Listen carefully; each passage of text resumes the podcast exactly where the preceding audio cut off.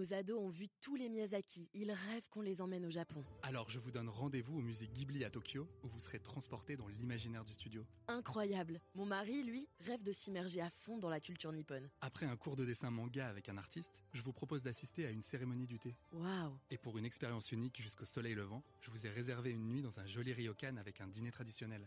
Je nous y vois déjà. Avec Marco Vasco, ne rêvez plus, vivez votre voyage l'esprit libre. Au rendez-vous sur marcovasco.fr pour imaginer votre prochain voyage sur mesure. Les podcasts du Figaro.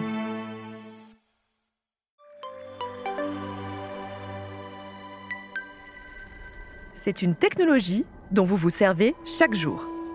Vous l'utilisez quand vous consultez vos emails, quand vous cherchez une vieille photo sur votre smartphone ou lorsque vous écrivez un Google Doc. Cette technologie, c'est le cloud, ou l'info nuagique, comme on dit au Québec. Le cloud est devenu une source de revenus majeure pour Amazon, Microsoft et Google. Il est la colonne vertébrale de nombreuses innovations, notamment dans l'intelligence artificielle. Mais ce n'est pas forcément évident de comprendre ce que cela signifie vraiment, l'informatique dans les nuages. Mais ne vous inquiétez pas, je vais tout vous expliquer en moins de 5 minutes. Pour mieux comprendre ce qu'est le cloud, je vais prendre un exemple. Nous sommes en 2005.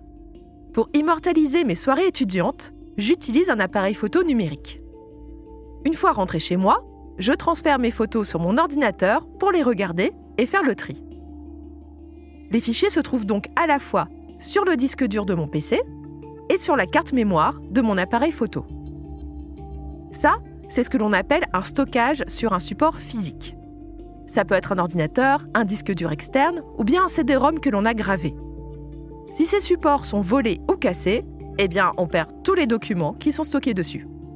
En 20 ans, les choses ont bien changé. Aujourd'hui, si je me fais voler mon smartphone, il suffit que je me connecte à mon compte Google ou Apple pour retrouver toutes mes photos. Ce petit miracle, c'est le stockage sur le cloud. Je m'explique. Plutôt que de stocker vos photos sur vos appareils numériques, vous allez automatiquement les envoyer via Internet à des entreprises. En retour, elles vont vous permettre de les consulter depuis n'importe quel appareil connecté. Ces entreprises, c'est Google, c'est Apple, c'est Microsoft, c'est Amazon, mais c'est aussi des Français comme OVH. Elles construisent un peu partout dans le monde des data centers ou centres de données en français. Ce sont des bâtiments plutôt austères où se trouvent empilés les uns sur les autres des dizaines de milliers de grosses unités de stockage que l'on appelle des serveurs. C'est dans cet endroit où l'on entend le ronron continu des machines, que sont stockés vos documents personnels.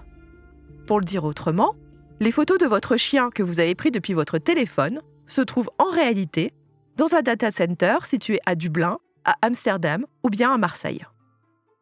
Google, Apple ou Microsoft proposent plusieurs services de cloud. Imaginez une fusée à trois étages. Le stockage de documents pour les particuliers, c'est le premier. Le deuxième, c'est le stockage pour les entreprises. Plutôt que d'acheter leur propre serveur, ça coûte cher, et d'embaucher des informaticiens spécialisés pour les entretenir, ça coûte cher aussi, les entreprises vont prendre un abonnement chez un fournisseur cloud. Ces derniers proposent un autre service aux professionnels, et ça, c'est le troisième étage de notre fusée. Il s'agit de placer dans le cloud des ordinateurs, ou plutôt leur puissance de calcul.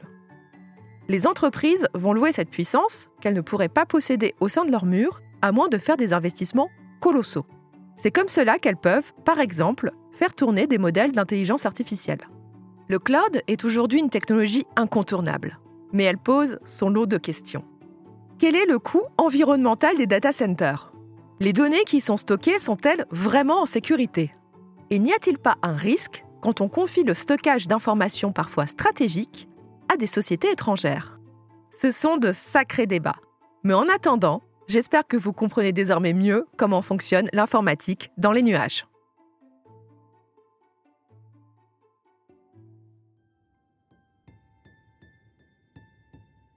Merci d'avoir écouté Question Tech. Je suis Chloé Voitier, journaliste au Figaro Économie.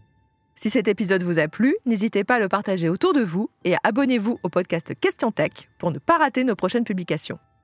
Vous pouvez retrouver Question Tech sur le site du Figaro sur Figaro Radio, mais aussi sur Spotify, Deezer ou Apple Podcast. Et n'oubliez pas, dans la tech, il n'y a pas de questions bêtes. À bientôt!